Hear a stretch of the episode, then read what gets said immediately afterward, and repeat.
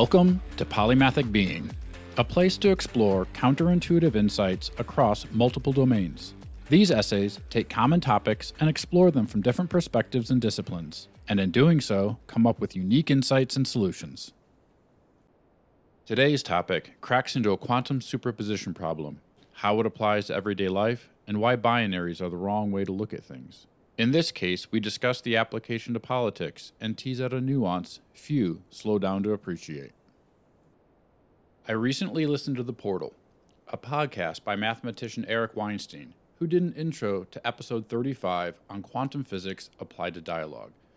Simply put, we often create deterministic binaries in physics merely because it is computationally challenging to factor all of the probabilistic considerations that exist. Schrodinger's cat is a great example of the false dichotomy. It's only the binary that creates a paradox that the cat is both alive and dead. Quantum physics doesn't work well under binaries, and neither does politics. I find the superposition dilemma fascinating because I think it highlights my position very well. Life is not dichotomies, nor is it black and white. I'll use Eric's own recording where he eloquently captures the challenge. The principle of superposition is not limited to quantum weirdness, and it may be governing your life at a level you have never considered. Think about where you are most divided from your loved ones politically. Then ask yourself when I listen to the debates at my dinner table, Am I hearing a set of multiple choice answers that sound like they were developed by scholars interested in understanding or by activists who were pushing for an outcome? If the latter, think about whether you couldn't make more progress with those you love by recognizing that the truth is usually in some kind of a superposition of the last remaining answers pushed by the activists. But you don't have to accept these middlebrow binaries, dilemmas, and trilemmas. Instead, try asking a new question if my loved ones and I trashed the terms of debate foisted upon us by strangers, activists, and the news media, could we together fashion a list of multiple choice answers that we might agree contain an answer we all could live with and that better describes the true state of the system? I find that I'm accused of being a lot of things because in a world of answer choices A or B, questioning A must mean I support B, or vice versa. I realize I normally neither accept A nor B as I find them to be missing critical substance and, instead, I'm trying to find out if there's at least a C and more likely expecting that there is an A to N. But that is nuanced and results in a, so what you're saying is, accusations, straw manning my position to discount it.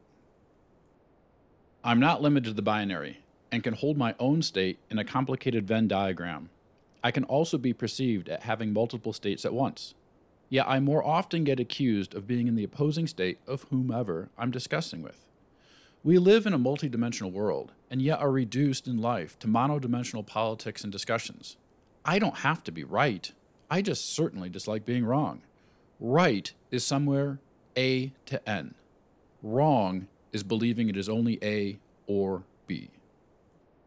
In this vein, I think politics are an interesting problem where we marginalize entire political philosophies because they either don't scale up or down. Instead of rejecting them for what they don't do well, let's take a moment to better understand and leverage their strengths.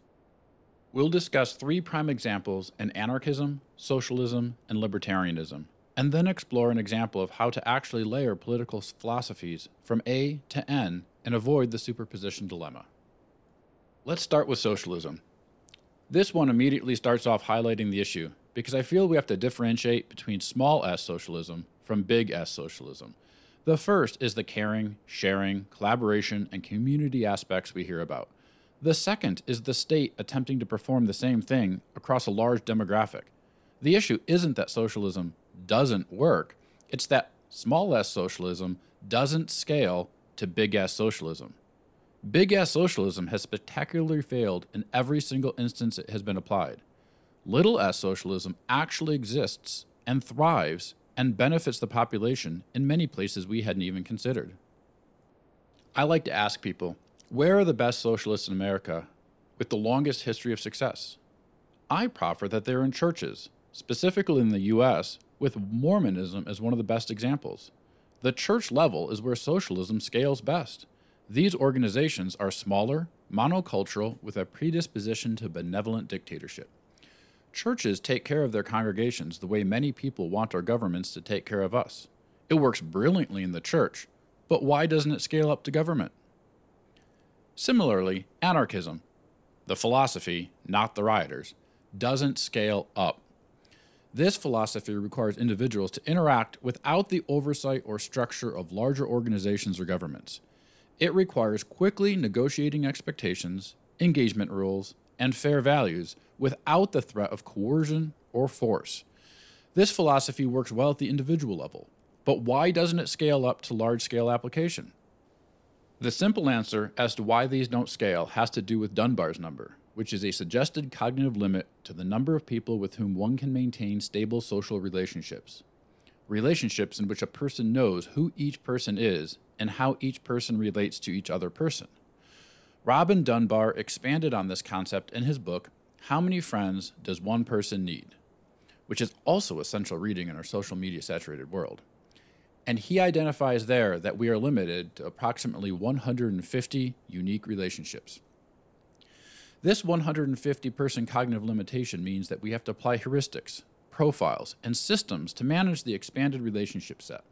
Simply put, anarchism and socialism don't scale well over 150 people because of the complexities of relationships, the limitations of individual trust, and the increased risk of manipulation and exploitation of the systems. Knowledge of this limit has existed outside of the explicit scientific concept for millennia. Roman legions were structured around units of 100 soldiers, led by a centurion, because it was the largest unit that could still fight well without further subdividing. These layered structures have been maintained and matured into our modern military hierarchies, company organizations, and social structures.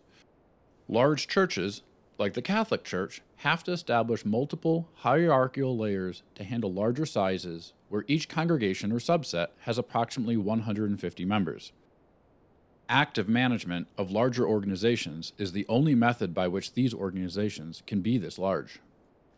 Dunbar's number is what causes anarchism to fail at scale. Individuals simply cannot compute the permutations required to manage that many idiosyncratic relationships without the help of an overarching system.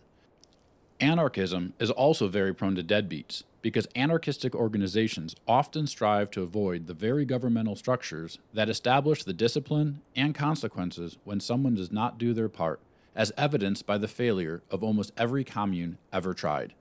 Anarchism works well within the Dunbar number, but it doesn't scale outside of it. Likewise, socialism and social safety nets in general work best in a tight knit and constrained community, but also require a second element homogeneity. What allows the social systems in the Nordic countries to work well is that they are small and homogeneous in nature. There's a common expectation of everyone that you have a safety net if you need it, and the expectation is you climb out of the net and back up quickly. When you add in members who land in the net and decide to never leave it, the system starts to collapse. This is one of the primary failure modes of every socialist state attempted to date. To achieve the socialism they desire, amongst group, social, and ethnic stratifications requires a top down authoritarianism that simply can't manage the size and scope of the situation. Conversely, libertarianism doesn't scale down. It manages large, complicated government structures and economic markets quite well, but it fails to handle the social systems or public works projects that are needed within communities. For example, a common trope in libertarian groups is to privatize roads. The issue instantly emerges that you'd have to collect tolls to fund these roads.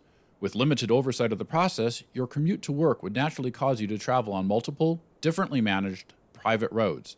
Notwithstanding the headache of toll booths, which, by and large, are being replaced, it just becomes difficult to manage so many independent payments.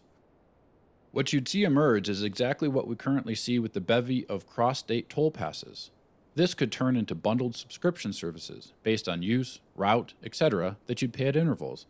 Fundamentally, this becomes indistinguishable from your taxes, with the exception of who collects and spends it. The difference is, in democratic countries, you can at least vote for who is collecting and spending that money. The final issue with the privatization of roads is ensuring open access. There is current frustration with social media sites like Facebook and Twitter banning certain content and people and private roads would require government oversight ensuring access. Libertarianism does work well at the highest levels, though. It crafts solid, overarching guidelines for consistency, such as trade and foreign policy, reduces government overhead, and delegates further responsibility. Clearly, libertarianism doesn't suffer from the same issues as anarchism and socialism, but it misses the intimate and community implications that empower those philosophies. Libertarianism works well at high levels, but it just doesn't scale down effectively. So, then how do we avoid these superposition dilemmas? I'll use myself as an example where I've already laid the foundation for rejecting the binary.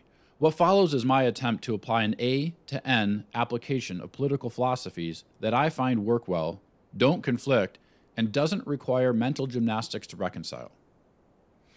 With my wife, I have an anarchistic relationship. I don't have authority over her, and she doesn't have authority over me. We are free to negotiate and renegotiate expectations as the needs arise. With my friends, I also have an anarchistic relationship. Clearly, I can't control them, and I don't allow them to control me. We engage together under tailored and balanced expectations. With my kids, I'm a benevolent dictator.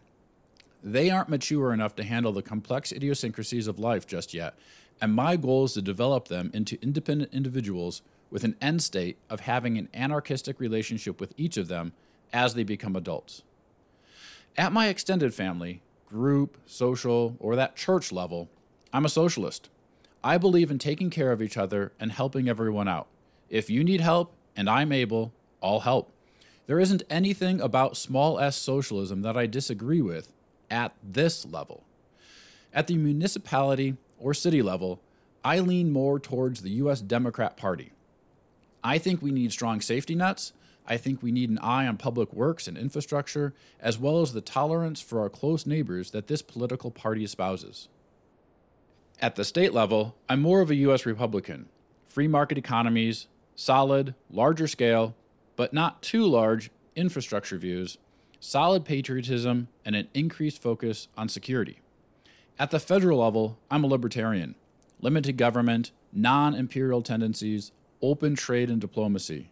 In this way, letting the other layers thrive without a heavy handed, tops down approach. In this way, I avoid the superposition dilemma. I can accept the nuanced benefits of each political philosophy and reject what doesn't work. It's not a binary because these systems have difficulty scaling across the entire scope. It just isn't feasible to expect them to. Our human evolution has put cognitive limitations and biases in place that just don't allow it. The superposition dilemma is a problem of perception, not reality. Once we learn to reject the binary and open our eyes to see how these concepts actually apply, we can appreciate and enjoy the benefits of each system. Most importantly, we can identify and avoid the polarization and division that is occurring in the public dialogue. It takes work to compute the permutations and nuance, but the result is a more accurate worldview, healthier conversations, and the ability to respect and leverage different political philosophies. Thanks for listening to Polymathic Being. We'd love for you to subscribe on Substack at polymathicbeing.substack.com, where you can read, comment, and share these essays.